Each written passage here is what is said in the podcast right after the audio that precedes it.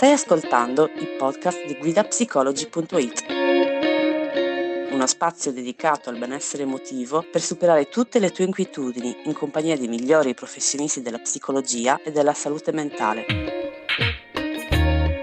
Iniziamo con il podcast. Buonasera a tutti, vi presento, sono Francesca e vi do il benvenuto alla diretta di Guida Psicologi di questa sera. Anche quest'oggi intervisterò un professionista del nostro portale che ci parlerà di disagio lavorativo e burnout. Per parlare di questo argomento avremo qui con noi il dottor Federico Fontana.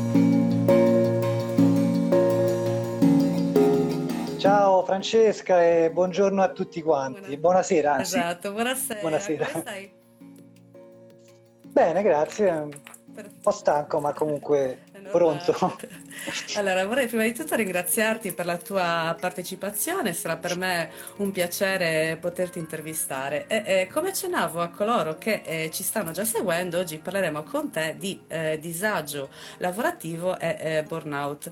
Argomento non casuale perché, insomma, so che hai scritto diversi libri su questo argomento e se non sbaglio l'ultimo si intitola Quando il lavoro fa male, giusto Federico?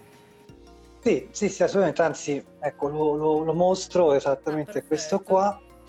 E il titolo, diciamo, eh, racchiude bene un po', diciamo, quello che, l'argomento che toccheremo oggi. Uso la parola toccheremo perché è un argomento assolutamente molto molto vasto e soprattutto eh, il disagio lavorativo è un qualche cosa che purtroppo posso dire veramente migliaia di lavoratori tutti i giorni da tanti anni vivono sulla propria pelle ed è un problema che ha poi diverse sfaccettature. Il disagio lavorativo del resto è anche una materia multidisciplinare perché se ne occupano i psicologi chiaramente, ma non solo, i medici perché poi ha a che fare con il nostro stato di salute, se ne occupano gli avvocati perché c'è tutta la normativa del lavoro, i consulenti del lavoro, insomma, quindi veramente è una materia molto ampia che, che diciamo eh, richiede veramente eh, dovizia di informazioni e, e, anche molto studio, oltre che esperienza pratica, quella che ho fatto io sul campo perché eh, per tanti anni sono stato anche eh, responsabile con un sindacato, la CGL, di un servizio proprio che si occupava di questo e quindi ho avuto modo di parlare e di confrontarmi con, con centinaia di lavoratori che ognuno dei quali mi portava la propria problematica.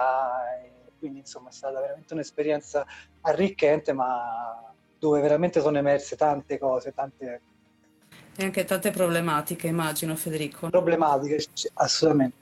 Perfetto, allora se, eh, se sei d'accordo inizierei subito con le domande. Eh, io sì. volevo iniziare chiedendoti, ehm, appunto, giusto per rompere un po' il ghiaccio, diciamo, eh, disagio lavorativo e burnout, di cosa stiamo parlando, cosa sono? Allora, quando parliamo di disagio lavorativo parliamo appunto, come dicevo poc'anzi, di un fenomeno molto complesso che possiamo oh, diciamo, spiegare eh, una, in maniera più semplice proprio come un malessere. Pensiamo che eh, chi ha la fortuna di lavorare, dico chi ha la fortuna perché purtroppo c'è un altro problema che, che è opposto a questo di, di, altre persone che purtroppo non riescono a inserirsi nel mondo del lavoro, ma per coloro che lavorano, pensiamo ognuno di noi quanto tempo, quante ore durante la giornata passiamo eh, al lavoro sono la maggior parte, quindi sommiamo poi nel, nei mesi, negli anni, eccetera. Quindi immaginiamo no, di, di, uh, di, dover convivere eh, per ore e ore nella giornata, eh, nelle settimane, in un contesto, in un luogo, magari con persone con le quali non ci troviamo bene, con le quali viviamo un malessere. Ecco, malessere è la parola che sicuramente può racchiudere meglio il concetto di disagio lavorativo. Poi se vogliamo andare più sul tecnico possiamo dire che appunto il, il disagio lavorativo è una, un'incapacità che uh, il, lavoratore, il, lavoratore, ha a un certo punto di rispondere agli stimoli esterni del contesto. Quindi questa incapacità di rispondere no, lo porta poi uh, piano piano, gradualmente, ad andare un po' in tilt e quindi ad accusare poi una serie di, di, di effetti che poi adesso magari vedremo. Il burnout, così come il mobbing, così come lo straining, eccetera, sono la punta dell'iceberg, cioè sono alcuni degli aspetti di questo, di questo diciamo, fenomeno molto più, più complesso che appunto chiamiamo disagio lavorativo. Ehm, allora, vogliamo un po' entrare nel, nel diciamo, un po' nel, burn, nel burnout. Sì. Allora, Se magari puoi eh, magari un attimo spiegare anche quali sono i sintomi. sì, sì, assolutamente. Allora, ehm, il burnout, ehm, allora, innanzitutto eh, bisogna dire una cosa molto importante, che due anni fa finalmente, dopo tanto tempo, l'OMS ha riconosciuto il burnout proprio come eh, malattia, cioè correlata al, al, lavoro. E questo è un aspetto molto importante, perché già, anche se se ne parlava prima, più o meno tutti quanti sapevamo cos'era il burnout ed era un fenomeno già molto, oh, diciamo così, eh, studiato, però eh, non c'era il riconoscimento ufficiale. Il fatto che l'OMS lo abbia riconosciuto, già questo è un aspetto importante, anche perché, perché è importante? Perché quando c'è il riconoscimento eh, abbiamo poi la possibilità di riconoscere un danno a tutti gli effetti che può essere, può essere calcolato, misurato e quindi poi quantificato anche a livello pecuniario. Quindi questo è un aspetto già molto importante. Eh, che cos'è il, il, burnout? Io qua mi sono messo un po' da appunti perché ovviamente la, la, le cose da dire sono tante, quindi ho cercato di fare un po' un sunto. Um, come dice la parola stessa, burnout significa bruciato, quindi è una forma di logoramento, quindi di, esauri, di esaurimento della persona che può sfociare poi nel tempo, con il tempo anche proprio nella depressione. Quindi diciamo, ehm, quali sono infatti le categorie che diciamo, il burnout può, può cogliere qualsiasi tipologia di lavoratore, eh, intendiamoci, però ci sono delle categorie in particolar modo che nello specifico sono più a rischio in questo senso e sono sicuramente quelle che sono a contatto con utenti difficili, con un'utenza difficile, quindi pensiamo per esempio o con un'utenza che ha diciamo, ehm, diciamo, contatto con il dolore, con la sofferenza, quindi sicuramente gli operatori sanitari eh, pensiamo per esempio solamente adesso a quello che, abbiamo, che hanno vissuto queste persone con il Covid, no? lì abbiamo avuto veramente l'esplosione del, del, del disagio in questo senso. Se pensiamo che queste persone erano costrette a lavorare in determinate condizioni, addirittura a non vedere i propri familiari per, per giorni, quindi insomma più o meno abbiamo sentito tutti quanti quello che è successo quindi operatori sanitari, e un'altra categoria, quindi infermieri, medici, eccetera, Un'altra categoria ehm, diciamo che è a rischio in questo senso sono gli insegnanti, perché anche gli insegnanti sono a contatto appunto eh, sempre di più con tipologie di, eh, di, di un'utenza appunto di ragazzi sempre più ehm, problematici eh, in alcuni contesti lavorativi in periferia anche de, c'è molta delinquenza eccetera quindi il rapporto proprio con, questa, con questo tipo di utenza diventa molto difficile no? nonché anche con i dirigenti scolastici eccetera e quindi queste sono le categorie. Anche chi lavora, per esempio, nei call center, che molto spesso si deve rapportare con persone che ti insultano, ti, ti Esatto, oppure con appunto il, dover fare a tutti i costi certi risultati, no? quindi lavorare sotto pressione. Ecco, queste sono, sono tipologie di lavoro che chiaramente sono più facilmente eh, sottoposte al burnout. Ehm, quindi riassumendo, facendo un po' un sunto, sono, quali sono le tipologie di lavoratori che sono più sottoposti al burnout? Eh, sono quelli che lavorano appunto su ritmi molto frenetici, quindi appunto per esempio come call center, gli stessi medici no? che devono correre in corsia da una parte all'altra, quindi che hanno una sovrastimolazione proprio, no? eh, e quindi non, non, sanno un po' chi dare i resti, eccetera, quindi lavorare a livello frenetico. Questa è una, una prima caratteristica che può più facilmente portare a rischio burnout. Un'altra, eh, un'altra tipo di caratteristica è sicuramente chi ha, una, un livello di ambizione molto alto quindi chi si fa spesso delle aspettative molto alte e quindi c'è questo, questa smania un po' di non si sente mai appagato, no? deve sempre raggiungere gli obiettivi sempre maggiori, eh, voglia di far carriera. Ecco, da una parte può essere un lato positivo, un aspetto positivo, però se va, va, poi si eccede può portare proprio a, a lavorare, a, a, avere sempre questa pressione su se stessi, sulle nostre prestazioni, sul raggiungimento dei nostri obiettivi, eccetera. E chi svolge mansioni ripetitive? Ecco, chi svolge mansioni ripetitive è un'altra categoria, appunto, come dicevo, che consente sempre rispondere alle domande, sempre fare le stesse cose. Dopo un po' eh, ti porta a una forma di monotonia, di noia che, che appunto ti logora e poi chi lavora in contesti, organizzi- organi- eh, contesti lavorativi mal organizzati. quindi per esempio quando non c'è un'organizzazione fatta bene dei turni, quindi c'è chi lavora di più, chi lavora di meno, non c'è il giusto equilibrio tra turnazione dei turni di notte, eccetera. Ecco, tutti questi aspetti sono appunto quelli che, maggior, che maggiormente possono portare a, a forme di, di burnout. Naturalmente se ci sono domande nel frattempo mi volete interrompere. Sì, sì, Federico, volevo chiederti eh, quali sarebbero invece, ecco, eh, adesso che abbiamo, adesso che hai, per meglio dire, eh, descritto quelle che sono le categorie più predisposte, ecco, quali sono invece i sintomi del burnout? Sì, innanzitutto oh, parliamo degli effetti che porta il burnout per poi arrivare ai sintomi.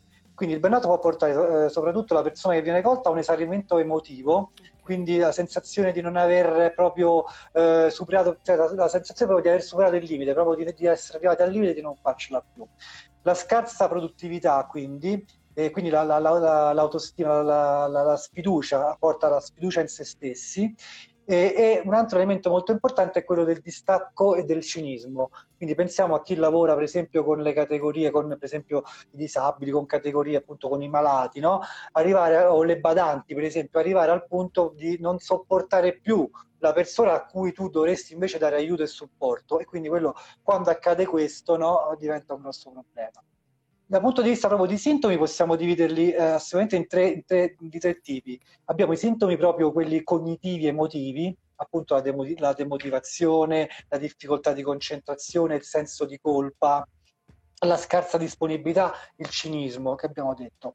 Poi abbiamo proprio i sintomi proprio di, eh, di, carattere fisico, proprio perché poi il burnout porta proprio alla stanchezza fisica, alla debolezza, eh, l'emicrania, quindi il mal di testa, eh, l'irritabilità, eh, l'insonnia, i problemi del sonno, no? il non riuscire a dormire la notte, il rimuginare, non riuscire a rilassarsi, eccetera. E poi abbiamo proprio la, la sintomatologia proprio da, comportamentale, quindi l'assenteismo, cominciare a fare assentarsi al lavoro, trovare ogni scusa per non andare, quindi le finte malattie, l'aggressività, per arrivare poi nei casi più gravi anche a cominciare a fare uso di psicofarmaci, anche droghe, eccetera. Quindi questi sono più o meno gli effetti e i sintomi a cui può portare il burnout. Perfetto. E, e quali sono invece, diciamo, i, i fattori che possono generare disagio lavorativo più in generale?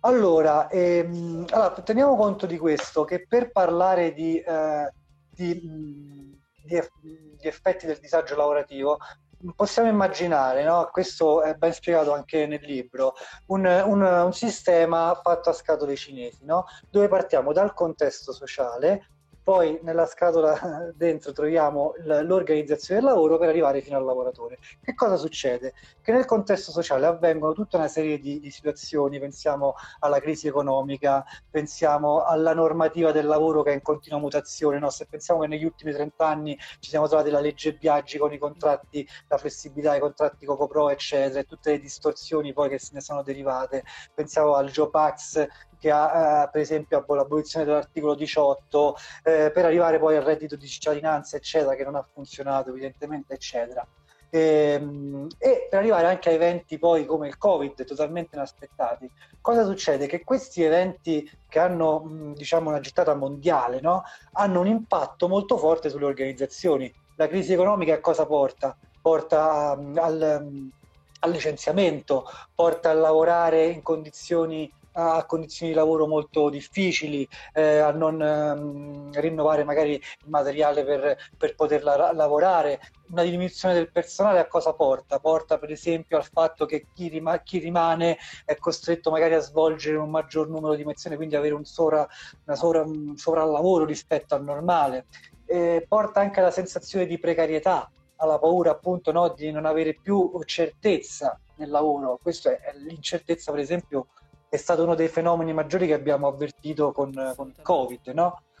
E, ehm, e, quindi tutte, tutte, tutte queste, queste, cose hanno ripercussioni sulle, sulle, sulle, organizzazioni che ovviamente poi per, difendersi da questo devono adottare poi eh, delle misure, eh, la ristrettezza economica, eccetera, il taglio, il taglio dei fondi economici, eccetera, che poi inevitabilmente a, a cascata hanno un impatto sull'ultimo anello di questa di questo sistema che è il lavoratore certo. che chiaramente si vede poi buttata addosso tutta una serie di, di, di, situazioni, quindi la precarietà, il mancato riconoscimento del lavoro, per esempio all'interno del posto del lavoro, i conflitti con, con, con, i, con i, i, i, colleghi, le leader, per esempio le leadership distruttive, no? quante volte eh, ci troviamo purtroppo in situazioni in cui i dirigenti, l'apici delle aziende hanno una una struttura di leadership distruttiva che non è costruttiva e che quindi poi porta eh, all'interno del, dell'organizzazione del lavoro disagio, conflitto, malcontento, eccetera. Eh, quindi ecco, sono tutte mh, accumulo di lavoro. Ecco, molto spesso anche un altro problema che può portare al disagio è la, la mancanza di ruoli, no? Eh, in un, un, organigramma in cui ci sono dei ruoli ben definiti, eh, chi fa cosa spesso viene a mancare questo e quindi ci si trova nel, nel poi nel, nella confusione perché non si sa che si deve fare, si hanno tantissime richieste, non si capisce poi come si può e quindi si perde il contatto e l'incapacità di rispondere. Quindi ecco, questi sono tutti elementi che, che poi portano a forme di disagio. Perfetto, e, e parlando appunto di eh, disagio lavorativo non possiamo non fare riferimento al mobbing. Eh, so che probabilmente ecco, si potrebbe fare una diretta intera al riguardo, però oh, volevo chiederti se eh, ci puoi raccontare qualcosa al riguardo. Allora, io sì, personalmente mi sono, ho cominciato un po' il mio percorso verso insomma, lo studio di questo fenomeno proprio attraverso il mobbing. No? La mia esperienza è partita quando ero tirocinante, addirittura ho fatto appunto il tirocinio eh, in un sindacato, eccetera. E mm, il mobbing è una forma di prevaricazione fondamentalmente, ormai è una parola assolutamente ultra conosciuta, a volte devo dire anche abusata, perché a volte si confonde anche il mobbing semplicemente con delle dinamiche conflittuali di lavoro che poi in certi contesti sono alla fine, tra virgolette, diciamo normali, diciamo usuali. Il mobbing è qualcosa di molto più, più forte, più pesante, è una forma di prevaricazione che avviene verso una persona, ehm, mobbing come accentramento, quindi si, questa persona si, a un certo punto viene vista proprio sotto attacco. Sotto attacco da chi? O da, spesso da, dal capo, diciamo questa parola, dal dirigente, dal capo, che appunto vuole sottometterlo, vuole umiliarlo, eh, denigrarlo per svariati motivi, oppure anche dai, dai, pari, dai colleghi. Infatti da qui la distinzione di mobbing verticale, quindi quello che viene dall'alto, e mobbing orizzontale. E, ehm, quali sono le cause che possono portare al mobbing? Una molto frequente, per esempio, era quella del licenziamento indotto, cioè eh, quando si voleva eliminare una persona, specie prima questo dell'abolizione dell'articolo 18, eh, non potendola licenziare, no, si cominciavano ad attivare tutta una serie di comportamenti eh, persecutori continui fino a portare all'esasperazione della persona. Ecco, la continuità, per esempio, è uno degli elementi che caratterizza il mobbing cioè non episodi sporadici, ma proprio una continua persecuzione con vari atti per almeno sei mesi, ecco, poi la definizione eh, per almeno sei mesi, insomma. Eh, poi ci sono altre forme di, di, prevaricazione come lo streaming, che invece sono, sono anche episodi singoli come una forte aggressione o come la molestia sessuale anche su quello, diciamo, la discriminazione di genere, anche su quello potremmo fare una diretta a parte, un argomento di, di cui mi sono occupato molto. Ecco, il 25 novembre è stata appunto la, la giornata in cui si riconosce appunto la violenza sulla donna, ecco, la discriminazione sul lavoro delle donne o per esempio dei disabili o di persone particolarmente malgradite possono portare poi eh, al mobbing, quindi a questa forma di prevaricazione che o è di tipo strategico, quindi appunto perché ha una finalità, o talvolta è semplicemente di natura conflittuale, proprio perché si scontrano personalità, abbiamo personalità narcisiste, personalità che appunto eh, sfogano nel lavoro frustrazione, insoddisfazione, lo sfogano appunto eh, sull'altra persona. Ecco, questo è un po' un sunto molto molto certo. veloce che se ci sono poi delle domande, insomma, ecco, su questo anche più specifiche Allora, diciamo, eh, Federico, se sei d'accordo io farei un piccolo riferimento oh, all'attualità. Eh, eh, volevo chiederti Sì, infatti se eh, dal tuo punto di vista lo smart working eh, ha fatto aumentare i casi di eh, disagio lavorativo e di burnout e se sì, perché? allora, eh, sì, assolutamente sì, eh, tecno stress, eh, per vari motivi. Allora, lo smart working eh, nasce, innanzitutto era una modalità di lavoro già esistente. Con il Covid che è successo, che per, motivi, per i motivi che sappiamo, per il distanziamento sociale, eccetera, eh, è stato utilizzato in maniera, diciamo, in alcuni, in un determinato periodo, nel 2020 addirittura è stato quasi solo smart working.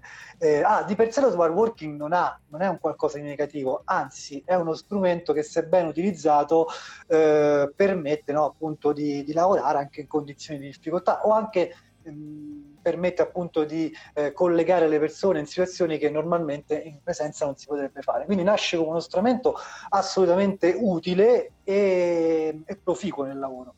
Cosa è successo? Che come tutte le cose, quando poi se ne abusa, può portare a delle problematiche. Quali sono state le, le problematiche che maggiormente si sono riscontrate eh, allo smart working e che quindi hanno portato in qualche modo a una forma di disagio? Innanzitutto l'overworking, cioè il lavorare troppo. Che è successo? Che lavorando da casa, non spostandosi, la maggior parte delle persone, invece di lavorare 7-8 ore che magari lavorava eh, eh, diciamo sul posto di lavoro, ha cominciato a lavorare molto di più perché non staccava stando a casa lì, magari stava anche col pigiama sotto il maglione e la cravatta, come fanno le battute, e quindi non staccava mai, non c'era mai uno stacco, quindi eh, in realtà si andava a lavorare molto di più. Quindi questo cosa comporta? Innanzitutto un, un affaticamento perché stare tante ore davanti al terminale eh, porta affaticamento della vista, alla postura, eh, al tecno stress, insomma, alla connessione che va e viene e quindi poi non crea diversi problemi. Poi un altro problema che, porta, che ha portato lo smart working è stata anche la mancanza di socialità, cioè stare per tanto tempo no, eh, lontani dalla socialità, dalla quotidianità del vivere il posto di lavoro, prendere il caffè, parlare col collega, ecco, tutto questo è venuto a mancare e in qualche modo ha portato una forma di disagio.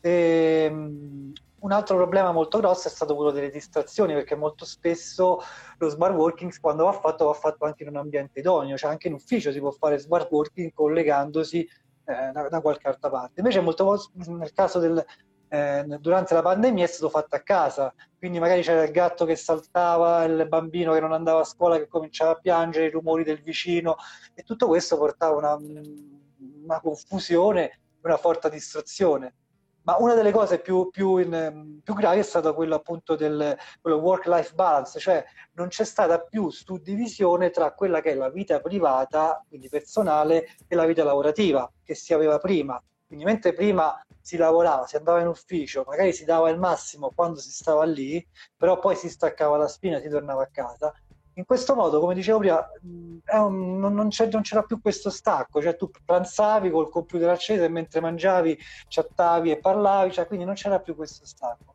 E quindi tutto, tutto ciò ha portato poi inevitabilmente a, a delle problematiche, insomma. Perfetto. Eh, ehm, Federico, come ultima domanda, prima di passare ai quesiti degli utenti, vorrei chiederti eh, quali consigli daresti eh, a chi sente, ecco, un profondo disagio eh, creato appunto dal lavoro che svolge? Guarda, il consiglio che do in primis è quello quando si comincia a avere questa percezione di confrontarsi con qualcuno. Uh, all'inizio può essere anche il confronto con un collega, con una persona che si conosce, però poi se questa sensazione permane, perdura, un po', quando, un po' come quando uno ha un malessere fisico, no? ha un mal di pancia, un qualcosa e tende a sottovalutarlo, dice vabbè, prima di andare dal medico, e poi quando si va dal medico magari è troppo tardi, è la stessa identica cosa. Quando si comincia a percepire di non essere, di avere questa sensazione di malessere, ci si confronta e poi si ricorre anche a un professionista, cioè io faccio, faccio proprio questo.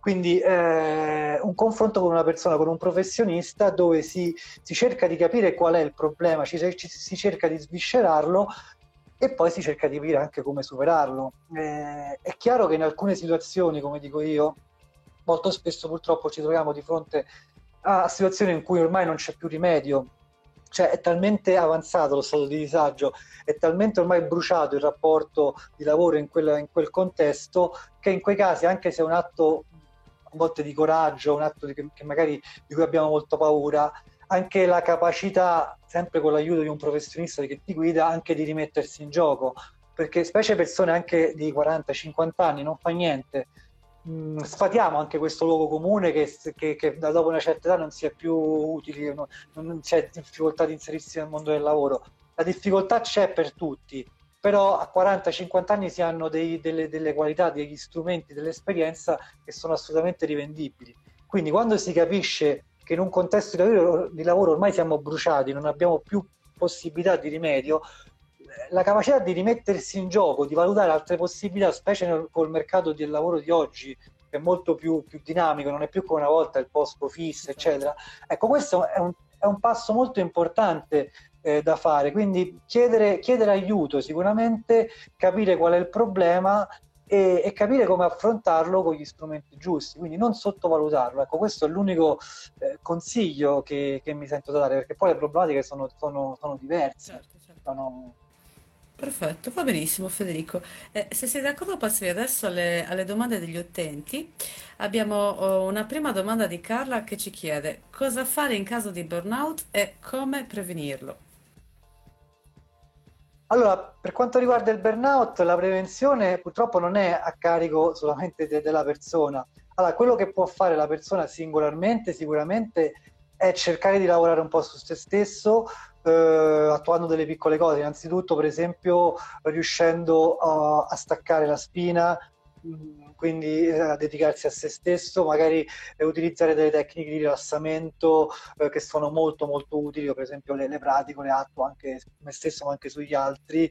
E, ehm, e quindi eh, riuscire a fare un lavoro su se stesso, la respirazione è molto importante, no, quando si è in un momento di difficoltà staccare, respirare in un certo modo, bene eccetera eh, dare, cercare anche di, di, confrontarsi molto con i colleghi, se c'è qualcosa che non va, cercare di comunicarlo al dirigente, alla persona, al responsabile, ai colleghi. Questo è quello che può fare la persona a livello individuale.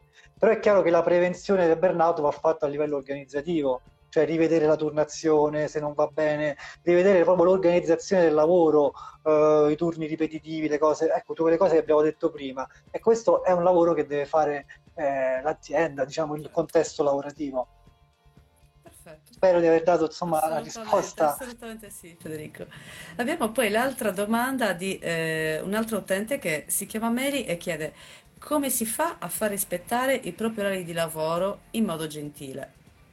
Immagino faccia riferimento eh. un po' alla Ecco, l'abitudine in alcune aziende, per esempio, di fare richieste che vanno oltre gli orari di lavoro, magari anche al rispetto mh, del diritto alla disconnessione, no? Che è anche un altro punto importante, soprattutto in, uh, in tempi di smart working, no, Federico?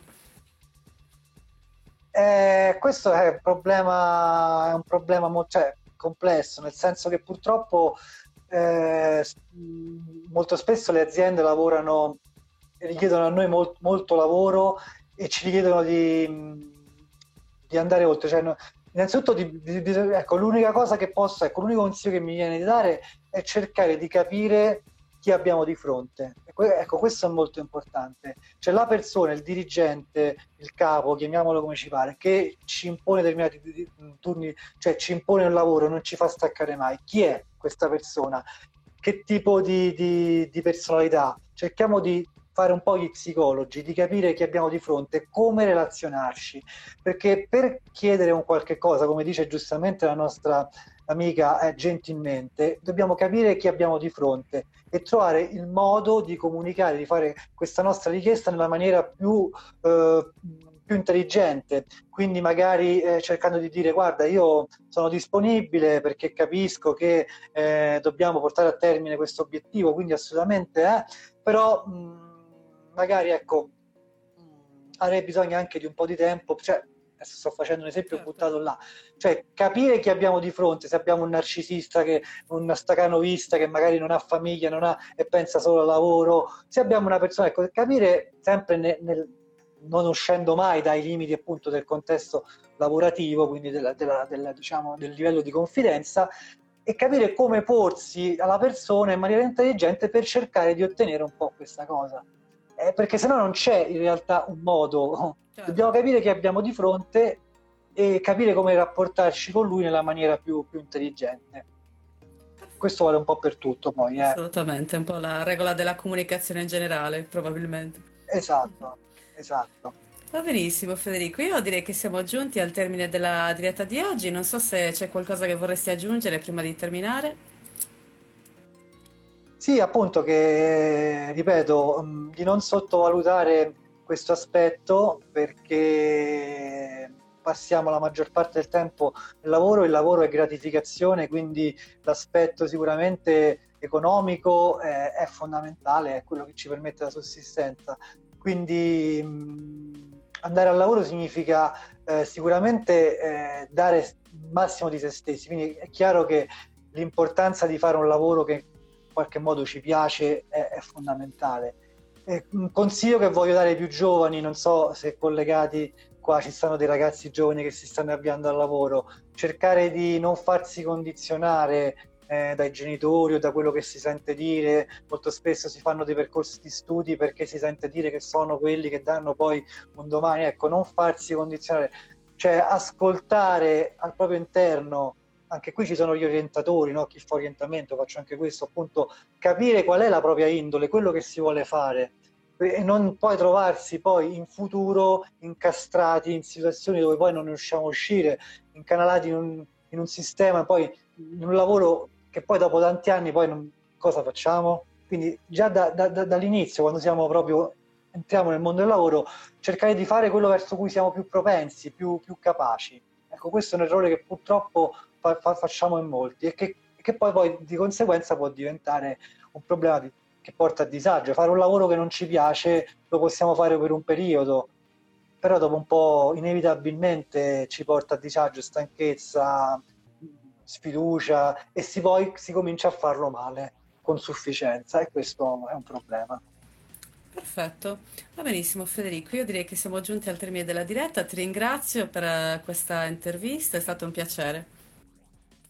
Grazie, è stato un piacere anche per me, e un saluto a tutti quanti se qualcuno vuole pormi domande o, o qualcuno mi vuole contattare in direct insomma per, per qualsiasi tipo di problematica, anche per un semplice consiglio, eh, mio, sul mio profilo può farlo, poi eventualmente insomma ci si scambia i contatti, eccetera. Perfetto. E per quanto riguarda il libro, eh, se qualcuno si trova su Amazon può, pure, può richiederlo anche a me. Sì, insomma, ecco. questo libro. Titolo... Sì, eh, quando il lavoro fa male. Perfetto. Questo è edito da Tabula Fati, si trova su Amazon oppure lo potete richiedere a me. È un manoletto molto, molto, molto leggero, molto, ecco, molto corto che appunto da, fa un po' un quadro di quello che ho detto oggi, da alcuni suggerimenti, da alcune statistiche, insomma, ecco, può, può essere utile per chi lo vuole. Perfetto, va benissimo Federico, allora io ti ringrazio okay. una volta e ti auguro una buona serata. Grazie Francesca e un saluto a tutti quanti. Ciao, grazie mille. Ciao ciao, buona serata. Speriamo che il podcast di oggi ti sia piaciuto. Ricorda che tutti questi temi sono disponibili sul nostro portale web guidapsicology.it. Inoltre puoi vedere il video completo sull'Instagram TV di Guida Psicology. Al prossimo podcast!